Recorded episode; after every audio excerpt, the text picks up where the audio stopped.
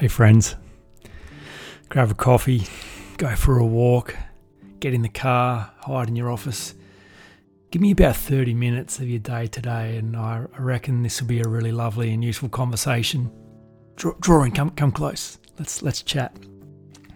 I've recorded a couple of great coaching sessions with willing volunteers. You might have heard me put out that call last week uh, it's a big deal when someone's willing to be vulnerable enough to dive into parts of their psyche uh, and unresolved tension that they haven't examined yet, but to then let others in on the process, big deal. So, got some great sessions to uh, share with you on the future episodes. But um, wanted to start by uh, talking about how I coached myself this week because I got really stuck. I ended up in a world of pain. Um, but before I do that, even look, you've heard me banging on about this coach training, this online coach training I've been working on, and uh, it's ready to go. Next Monday will be the, the launch date. So it's a 10 week online process.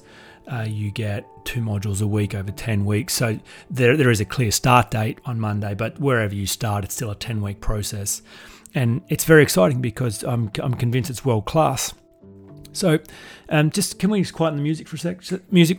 Um, so let me scare you off with a bit of certainty for a minute, and let me let me uh, draw on some words from my main man Nathan Cleary this week. If if you are a sports fan, uh, you've seen the NRL Grand Final, one of the greatest, perhaps the greatest ever NRL Grand Final, and the Panthers came back from a record deficit in the last 20 minutes, won all off the back of a Nathan Cleary masterclass. But in the Sydney Morning Herald a few weeks ago, uh, he he came out and said something very un-Australian, and I just loved it. I, I really got on board with it. He said, "I want to be the greatest of all time."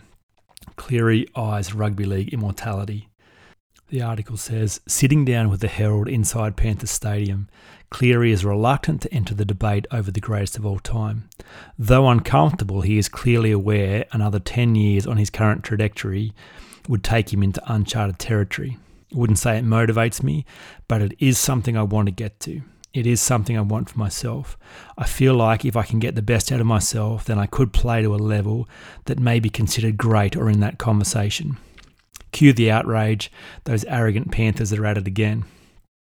It's a big deal to come out and say you want to be the best and to realize that other people have all kinds of opinions about whether or not that's true, but to understand what you're sitting on and to realize that if you show up wholeheartedly and devote your life to a specific thing, you should get very, very good at it.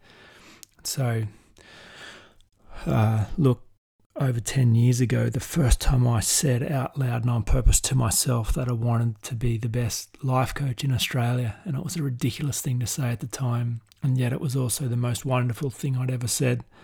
And uh, the the conversation internally around who am I to say that? Am I allowed to say that? Is it okay to want that? What is wanting that going to cost me? And actually doubling down on it and saying, yeah, that that is something that I want. I want to be considered as as the best coach in the country, if not one of the best in the world, and to have devoted my life to that path for all the years since. And you'll have your own opinions about that. Everyone will, of course. And there's no life coaching Olympics, so hard to measure it objectively. Uh, but I have given my life to this, and therefore am very confident that w- what I'm offering in terms of coaching is world class. And so, so by the same token, uh, if I am the best coach in the country and one of the best in the world, then this coach training, this delivery of my toolkit, the 18 models that I use to do what I do, the, the transformational process, the, the level of um, certainty that I have that dysfunction can be resolved, that insecurity is a solvable problem, that you can actually rewrite your story, and the willingness to embody that message and smoke what I'm selling. Smoke, smoke what I'm selling provides a, a very rare uh, combination, and anyone can do that, but not many have. So I don't think there's anything like this coach training on offer in the country or around the world. Uh, if you are motivated by transformation, if you are uh, you have an aversion to behavior management like I do, if you if you want to understand the structure of why we do the things that we do, and you want to know the the best practice around improving the quality of your life and getting more of what you want, then uh, the coach training product is a no brainer. Um, you'll see on my website the complete structure of it now. You can book in ahead of time for the July live in the room experience, which I think is is the best way to do it, but n- not possible for everyone around the world. Uh, now you have access to the online version of it. So that is the complete training that I did in July this year, uh, delivered broken down into 21 videos uh, with exercises at the end of each module, delivered uh, two two at a time, so that if you're actually going to do it, then you you devote yourself to a process over 10 weeks rather than you buy a product that sounds really good and it sits there and it becomes overwhelming because of the size of it and you might never do it. Um, and then there's an opportunity to do coach mentoring off the back of either the live training or the online version, which to me, if you're serious around uh, being useful as a coach, it makes sense to refine the craft. Uh, if you do coach mentoring with me, then that also opens up the avenue to be able to deliver the unhindered process. So that's my well worked six week process specific to overcoming insecurity. So if you're looking to become a change agent in the world, you can add that onto anything else that you're currently doing already. There is no barrier to entry coaching is one big exercise in backing yourself and out of the overflow of your own transformational journey to be able to hold a space for other people to delve into the uncharted waters in their own psyche, the unreviewed parts of their past, the, the parts of shame and embarrassment and disappointment that uh, unconsciously they've applied really negative personal meaning to, and that meaning has become a prison and lock them out of the life that they desire. It's the clear structure. How does anyone unpack that stuff and rework it? So I'm, I'm really pleased to finally be able to offer that to you and all the information around the pricing. It's very well priced. The price is the price. There's no special offer for the introduction. Uh, it represents great value at the price that it is. So if that's useful to you, then you can you can access that and, and buy that straight away. Right, can we have the music back on now? I mean, I'm not sure who I'm talking to. It's not like I got, I got a full production team of monkeys in here putting this together. It's just me. It, it's just, if you aren't any illusions that it's not just me, it is just me. I'm just pressing buttons and talking to myself in in the office without a shirt on because it's pretty hot. So um, yeah, so yes, we can have the music back on. That's fine, and I'll put it back on for you now.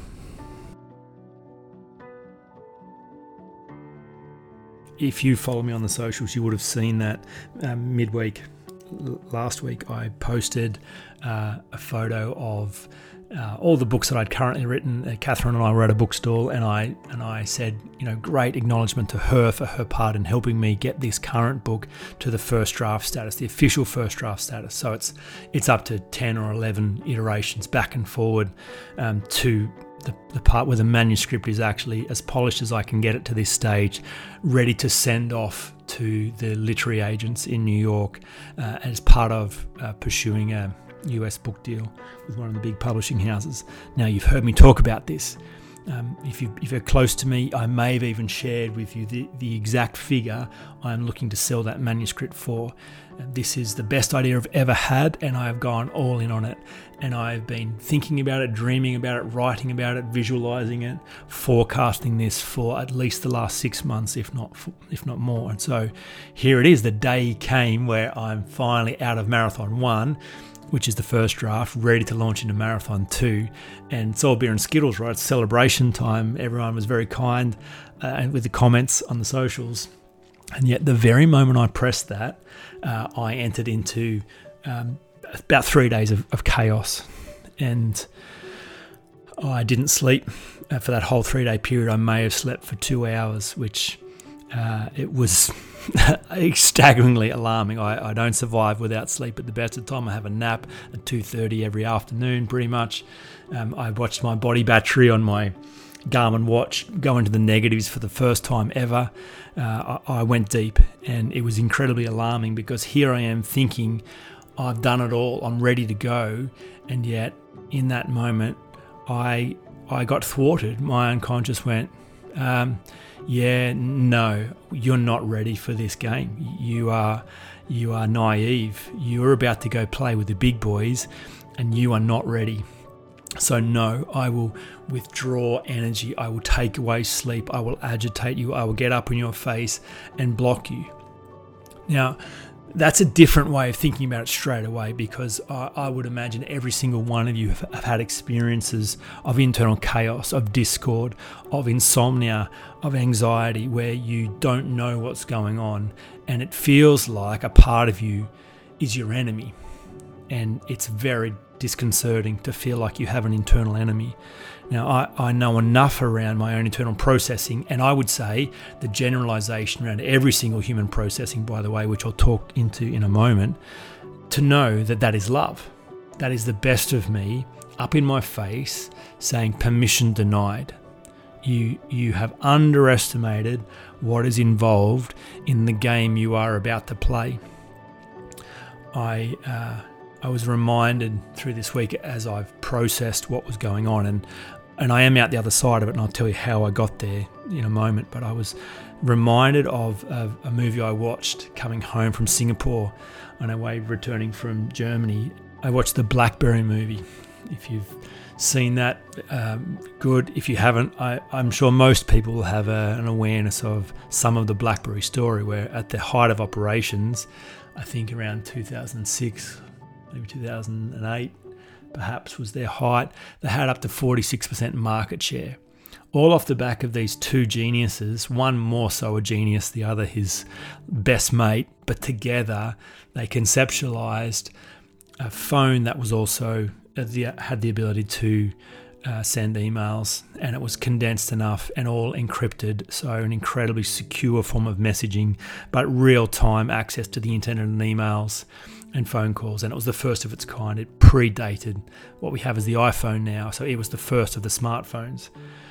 Uh, and they conceptualized it, and it was boo-hooed by the phone companies and the tech companies and communication giants. Uh, but these two saw it, created it, and brought it to market. But you know, they were tech guys, they were gamers. They didn't really understand the commercial world, and so had a very unsuccessful launch uh, until uh, one of one of the a corporate guy kind of heard their pitch, um, saw how poorly they pitched it, and uh, quit his job and chased them down and said, "Listen, you, you must give me half of your company, and, and I'll sell it for you. I'll show you how to take this to market in a way that works." And uh, they balked at that amount of control and ended up negotiating a 33% stake in the company, uh, but basically gave gave him the reign that became he became the joint CEO and did have the smarts to play the corporate game and played it very well, and so took that phone to the big boys and sold it so successfully. Uh, sold it too successfully, by the way, because uh, one of the great dilemmas Black, BlackBerry had was they they sold too many phones for the capacity of the network to handle the technology, and so uh, there was a period where BlackBerry had great outages, and it, it, created real instability for that phone. And it was just before iPhone came out, so it also led to their demise. Uh, but nevertheless, uh, if you look up BlackBerry today, like they have zero market share. They don't exist anymore. They went out back, went out the back very badly, and in the process, these two best best friends lost their friendship. They lost themselves. They lost a lot of money. It, it ended in tears, and so they had no idea about the game that they were really playing. They went in naive, and they got burnt. And so, the conversation that I began to have with myself around this game was to was to heed the warning about setting up the space properly because not everyone's excited. Like the big boys aren't waiting for me to come. They haven't rolled out the red carpet. You know, they're not. They don't have my best interests at heart. They want to make money. Uh, sure, if they can make money through me, fabulous. If I have got something of great value, if it's as valuable as I think it is, cool, that'll be good for them. But if they can get it from me for nothing and make money without me, well, they have no moral obligation to serve my agenda. So, all that to say, the conversation with myself around how do I play this game properly? Uh, you know, my model, and, and it is the model of my book, which is so important because I'm non negotiable about smoking what I'm selling. If you want permission from yourself to succeed and also play, you will have to square away trust. You'll have to end neediness. You'll have to be very clear about playing the right games in the right way, and you will have to develop an avatar, a persona capable of being a winner in the right game.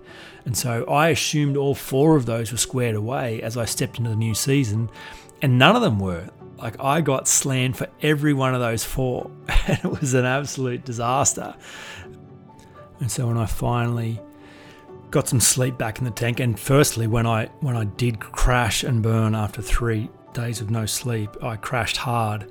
Um, but I was plagued with very unsettling dreams, all running dreams which is the metaphor that works most in my psyche, in my experience. I, that running always got the best of my ambitious energy before writing did. And it was a very conscious switch that I had to make after my last marathon when, you know, I had a, a meeting with myself and my unconscious like, hey, Jaemin, you know, I, I know you've you know, you come second at parkrun in Goulburn sometimes. And that's really excellent, and you've, you've, run a few marathons. Oh, that's that's wonderful. But um, what if you were to devote all that energy, that ambition, that desire into the business space, into the writing space? It's possible that what you're sitting on is is world class, and you could really make a dent there. So would it be okay? You've had your fun in the running space. Could all that energy and desire go into writing? And so it was a real conscious switch to consider I've run all my PBs. I'm not going to win any more races. Um, I'm not going to win Townsville Marathon.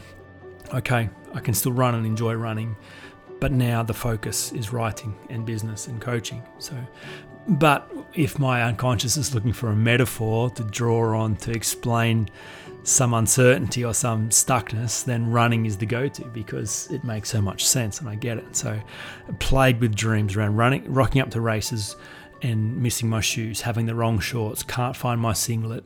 Then I get lost on the course, or then the course goes through some muddy dam and I've got to scramble up a bank and it's not even running and I'm not suited to it. And then I pick the wrong event. And then if I had to pick the other event, I, I would have won, but I picked the, the different one. And then some other one shows up and it's, it's just this torment of looking like here I am suited to performing well in this endeavor, but nothing goes right. So uh, it it took. I didn't. Uh, I'm not going to lie to you and tell you that I instantly rushed to the conversation table with myself and resolved this straight away. It, it took me some time, and in fact, it was not until last night, and it wasn't easy. In fact, I I wanted to give up a few times because it was I was so smacked in the face by this, and I was so shocked about the bigness of, of this and how much I'd underestimated what I'm about to step into that I considered th- thinking, uh, you know, I'm embarrassed. I've, I've overreached. Who am I again? Am I really sitting on anything of value? Can I do this? Uh, I'm, I'm just from Goulburn, remember? I'm just a guy. I live in Australia. Like, what, what am I trying to do? So some of those narratives pop their head up and it it felt easy just to go, okay, I'm just going to shrink back for a moment because this is clearly not me. Um, but last night, I uh, I jumped in the spa and there was a great lightning show uh, outside. Normally, Elliot and I share the spa, but he uh, has an aversion to electrical storms makes sense. Probably pretty wise. Uh, he and Catherine were pleading at me to come inside so I didn't die. But I was running on the theory that if you count the time between when you see the lightning and when you hear the thunder, and that, that number of seconds between the two is the distance from how far away the storm is. And so I, I thought I was safe. And who knows whether I was or wasn't. The point is, I got alone spa time last night and it gave me a chance to go, righto, I'm ready now. I'm ready to listen. I'm ready for the conversation. What for? What would have to happen? You know, knowing that it's not an enemy that's resisting me, knowing that it's the best of me, it's wisdom inside me going, Jaemin, I'm committed to your success just as much as you are. I want this as much as every part of you, but your success must be safe. And currently, your setup is not safe. You're about to march headlong into disaster, and I cannot abide that. I cannot sit back and let you go blind eyed and bushy tailed. It doesn't sound like the right saying, but I can't think what the right one is. Blind eyed and bushy tailed.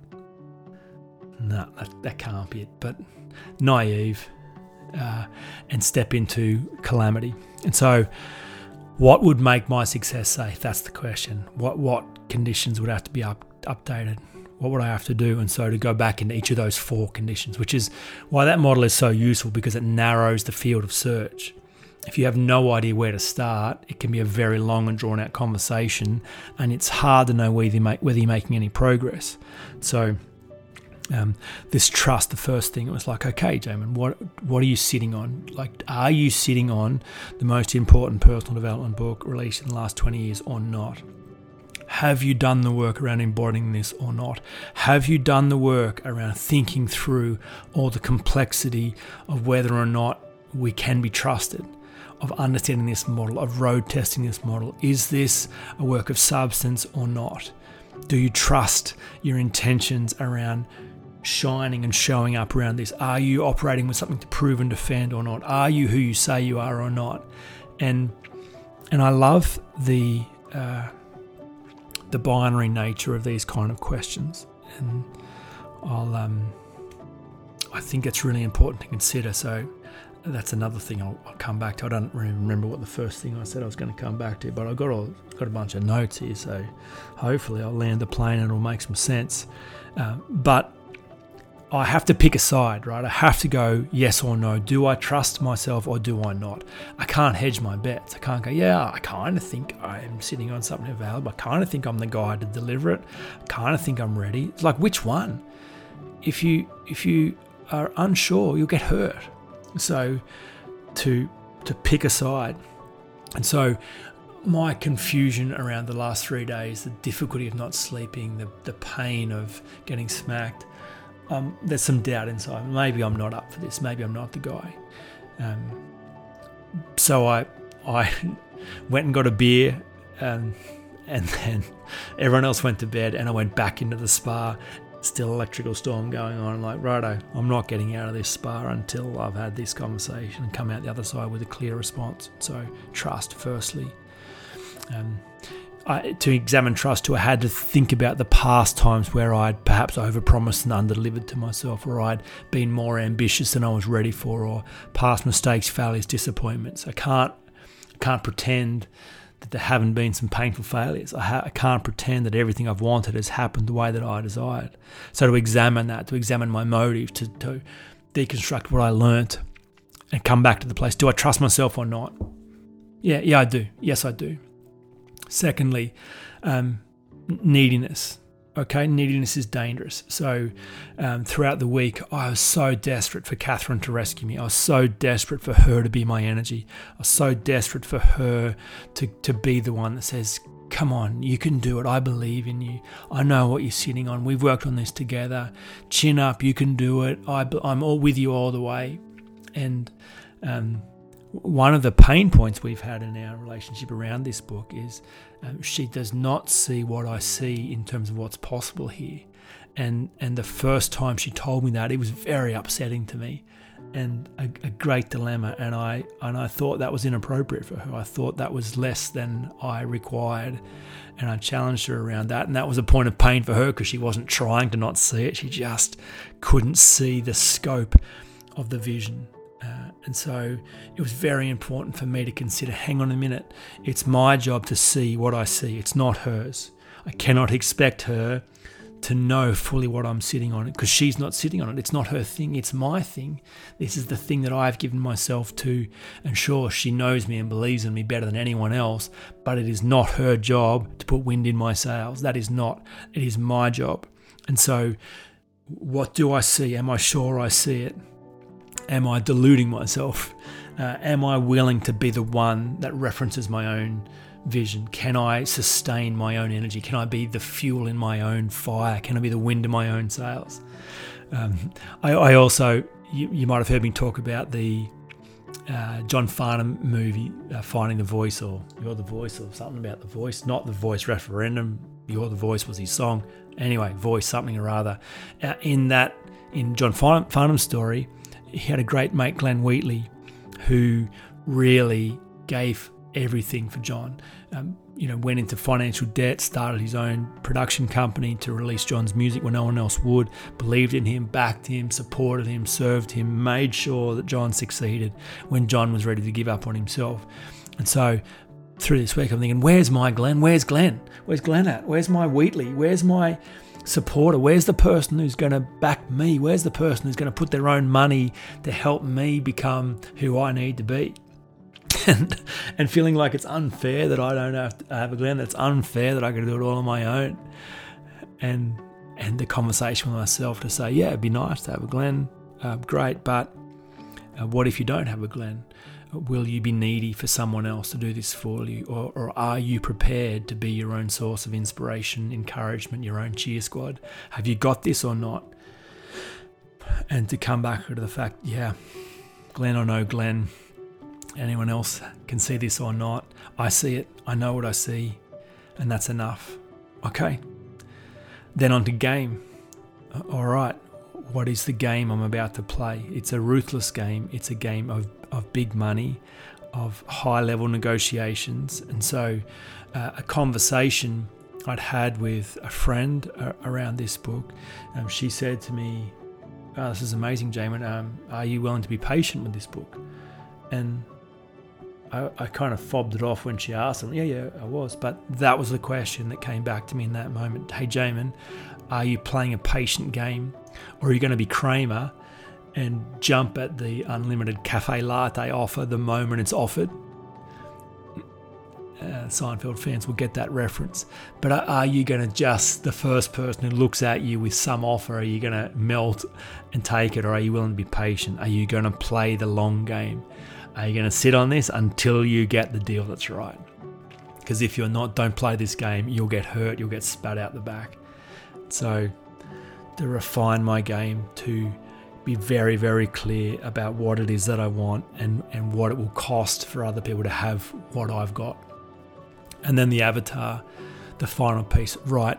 Um, if if I am if I am presenting a book that is the most important personal development book delivered in the last 20 years, then I, I, must, I have to be Australia's best life coach. That is the only way that that book gets noticed. I can't pretend to be that guy. I can't internally think that's true. I actually have to go be that guy. I, I have to level up, all in, all in. And, and so all of these four things was an invitation for wholeheartedness. And every other time I've solved problems where I get stuck in my life, the, the theme around solving it is you, you have to go all in. It's it's the only, when you resolve these, they're all very binary options: yes or no, in or out. Which one? Pick a side. Which one's going to going to be you? So, um, so there were f- there were five conditions that I had to satisfy, and I, and I won't tell you four of them. I'll share one because it's it's slightly amusing, I think. Um, you know, being a sports fan my whole life, I have never once gambled on a sporting game until this week, and that was one of the conditions that I go to the TAB, work out the machinery, and put real money, um, some significant money on on two things. So, uh, the requirement to go put your money where your mouth is. You have ideas about who you think's going to win games. You you pay close attention to the form, um, the energy, the story. You love sport. Put your money where your mouth is, Jay, and have a crack. And so, I, I put some money on the Panthers to win, which I considered a, a pretty safe bet. Um, not guaranteed at all, and in the end they only just won. And then I put some some money on a, an out there bet, which was for the for the grand final to end in a draw, uh, the AFL grand final to end in a draw, which in the end uh, it only ended up four points away from that. And it was very close the whole game, so not as ridiculous as I uh, you know, as you might imagine, and the payout for that would have been extraordinary. Um, but nevertheless, uh, the the condition my unconscious put on me was to go be a big boy, go risk, and uh, and I love I love that I love that instruction for myself. I love the permission to play as well. Um, a conversation today around flow reminded me of the brilliant work of Mihaly Csikszentmihalyi on the flow model if you're not familiar with that, his his best work is this uh, that flow is a relationship between risk and skill. So if you consider the the x and y axis, uh, the vertical axis being uh, risk and the horizontal axis being skill, there are lots of different variations of the combination of those two things. But ultimately, flow, the most meaningful, effective, transcendent moments we get to have as human beings are the combination of high risk and high skill.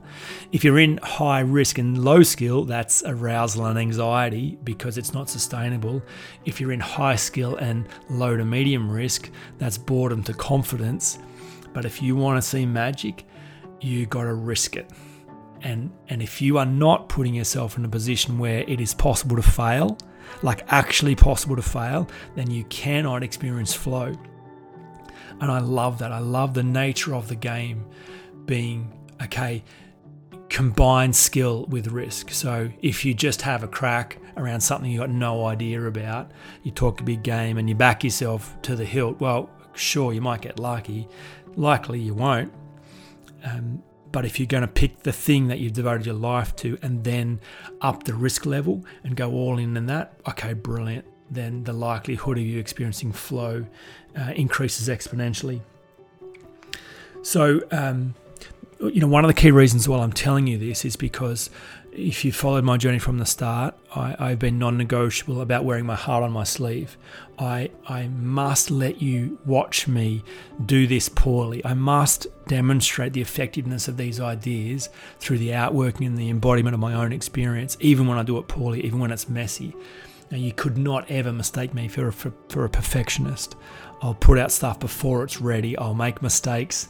I'll, uh, uh, you know, there'll there'll be errors in my work, um, spelling mistakes, stuff that doesn't quite work with the website, but uh, but it's out there and it's wholehearted, and I, I consider wholehearted wholeheartedness being one of the most uh, essential parts to success as a human being. Um, I've had a couple of clients this week in very difficult parts of their coaching journey, and uh, I am I'm such a difficult coach for them in those moments because everything they would love for me to say is, oh, "It's okay. You know, this is hard and it takes time, and you know, you're you're okay, and just little by little, and uh, work your way through this, and acknowledge the progress you've made." Except all I do tell them is to say, "You'll get burnt if you be if you hedge your bets here." If you do not go all in, if you dick around here, if you confuse yourself, if you do not pick a side, like you are resolving existential angst based on an accusation you made about yourself when you were a child, if you not do not go back and fully examine all the parts of your psyche where that accusation still takes hold and completely thoroughly denounce it and guarantee that you will never accuse yourself of that again and show yourself trustworthy that you can be the lover, not the betrayer, then you will get hurt and you will so confuse yourself and create such turmoil that it, it will create massive instability. Uh, uh, I was reminded of a passage in the Bible, James chapter 1. You know, make of this what you will. I don't need to put caveats on it in terms of your application this, what you even think of the Bible, um, what I think of the Bible. But listen to this, right? Consider it great joy, my brethren, whenever you experience various trials, knowing that the testing of your faith produces endurance. But endurance must do its complete work, so that you may be mature and complete, lacking nothing. Now, if any of you lacks wisdom, he should ask God, who gives to all generously and without criticizing, and it will be given to him. But let him ask in faith without doubting. For the doubter is like the surging sea, driven and tossed by the wind. That person should not expect to receive anything. An indecisive man is unstable in all his ways. So, uh, both clients who are who were struggling this week, that's the feedback they got from me, the double the double-minded person is in great in great trouble. You will get hurt all in. And both these clients, you know, they it takes their breath away. Both of them like, it's too fucking hard.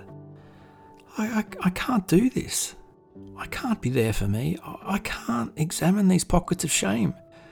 I can't sustain my own fuel. I, I, it's too big, it's too hard, it's too overwhelming. I'm stuck. And it's it's such a difficult but important conversation to have and the only way I can have it is well there's there's two there's two ways. Number one, get help from someone who does not care about you. So I thought you said you wanted to resolve insecurity. I thought you said you wanted to repair the relationship with yourself. I don't care. My I don't need you to have a great relationship with yourself. I don't need you to fix this.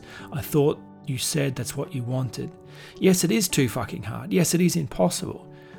That's the nature of the hero's journey. The hero always must do something that's impossible, completely impossible, not just theoretically impossible, practically impossible. And yet, they decide they want to do it anyway. The hero in every hero story is faced with this alarming dilemma. They find themselves in this period where they cannot return home. Their only two options are they either die or they come out the other side reborn. Like both, like that's a horrible place to find yourself. And yet, that's why it's a hero's journey. When you watch a hero faced with that dilemma, and they and they step forward and they surrender to that, they go all in in that moment. They don't retreat because it's still possible to retreat and die.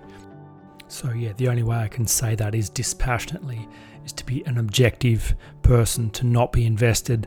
And it's also the second thing is to embody. It's to smoke what I'm selling, is to be the embodiment of my own message, is to have gone first, is to know the way experientially, not as a theory, not as some abstract academic idea, but to be able to hold a space. Because I watch coaches let clients off the hook in the exact same space they let themselves off the hook. So there is no integrity. If I'm demanding wholeheartedness from clients and there are pockets of half-heartedness myself, that reeks of of no integrity. That's a horrible thing to do to someone. That's very unkind. That is cruel. And so to hold a space and watch clients suffer and yet know that the suffering is worth it because I've watched my, my own suffering and held the clean space and come out the other side and so I know it's worth it. I know it's always worth it. I've never once regretted listening to myself in the history of my life, and I never will regret listening. I had a conversation with a friend this week, and uh, I'm I'm not I'm not judging. I'm I'm just reflecting what it seemed to happen to him. I've I've watched, you know, a, a lovely, a really, a really genuine soul, um, a different character, who zigs when others zags, doesn't go with the flow, marches to the beat of his own drum, but the cost of being his own person socially has been very dramatic. And I haven't seen him in some time, and uh, he was telling me he's kind of checked out. He's, he's kind of been a recluse. He's, he stopped doing a whole bunch of things and found uh, a safe and, and, comfortable place where there is no turmoil. And okay, um, that is an option for heroes. Um, but the whole world misses out we, we will never get his gift. We will never see who he really was. We will never benefit. Uh, his light goes back under a bushel and we all miss out. And that's the high stakes nature of the human experience. And the tragedy, I would say, the tragedy of what goes undelivered. but when someone, against all the odds, leans in, does the impossible, picks a path, decides they will not be double minded, decides that they will be the lover, they will be the acceptor, they will examine the depths of their own shame, their own guilt, their own anxiety, their own embarrassment, all the way back to the beginning. And they do come outside having resolved those at their current level of growth. You heard me talk about the next level of growth, and these things show up again. The same process that got you free last time gets you free the next time. Um, but uh, there is no other way than being wholehearted. So, um, you know, when I think about the conversation I have with myself, marriage is the metaphor. So uh, you, you might feel like, how in the world do you resolve it? How do you have a meeting with yourself? You sit in the spa with a beer and you come out half an hour later with lightning and thunder and you come out and you're all good. Like, what does that even mean? How, do, how would I even do that? Um, the only reason I would tell you that is I, that is not a special or unique thing. I am, I am not superhuman. I haven't got some uh, supernatural connection going on there.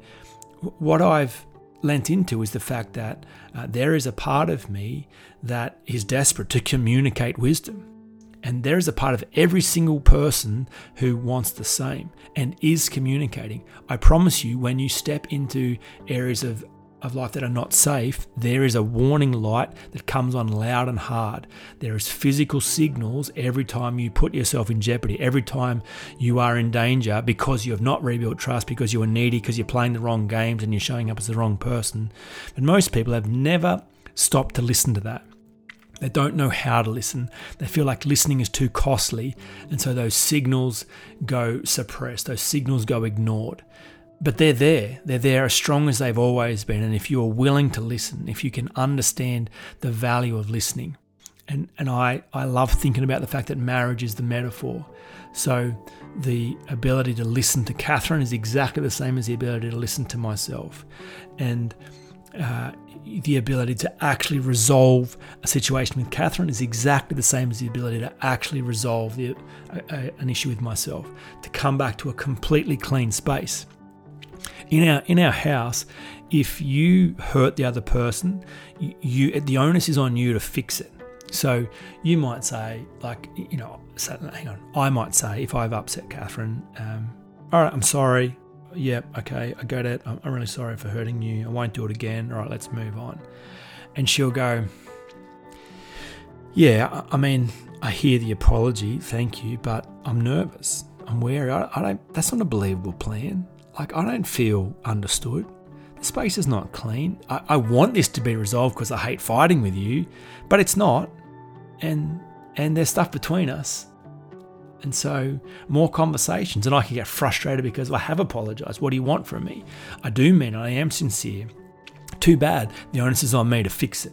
And so, more conversations and more conversations and more conversations until I've understood her, until I've made her feel safe again, until she believes my believable plan, until I've, I've fully thought through all my part in this mess, until the space is clean. And you can tell with precision whether the space is clean or not in your relationships and with yourself. That is entirely pragmatic, entirely testable. And so the game I play in my marriage is clean space or nothing. I am not willing to have a polluted space with my wife. I'm not. I cannot live like that. I cannot descend into an arrangement because stuff gets too hard. And so there's been some long and painful conversations and all kinds of difficult areas of growth, but always worth it. Uh, I think the same with myself. I am not willing to live with a polluted space. I am not willing to mistrust myself. I am not willing to not know who I am.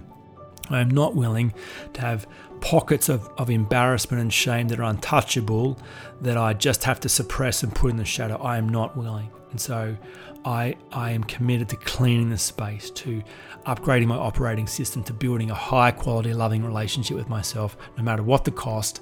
And I love the fact that just like Catherine has a very clear way of telling me when things are not great, so does my own self. I know when things are not great and I can get my attention. So I love the instant real time tell when things aren't ideal.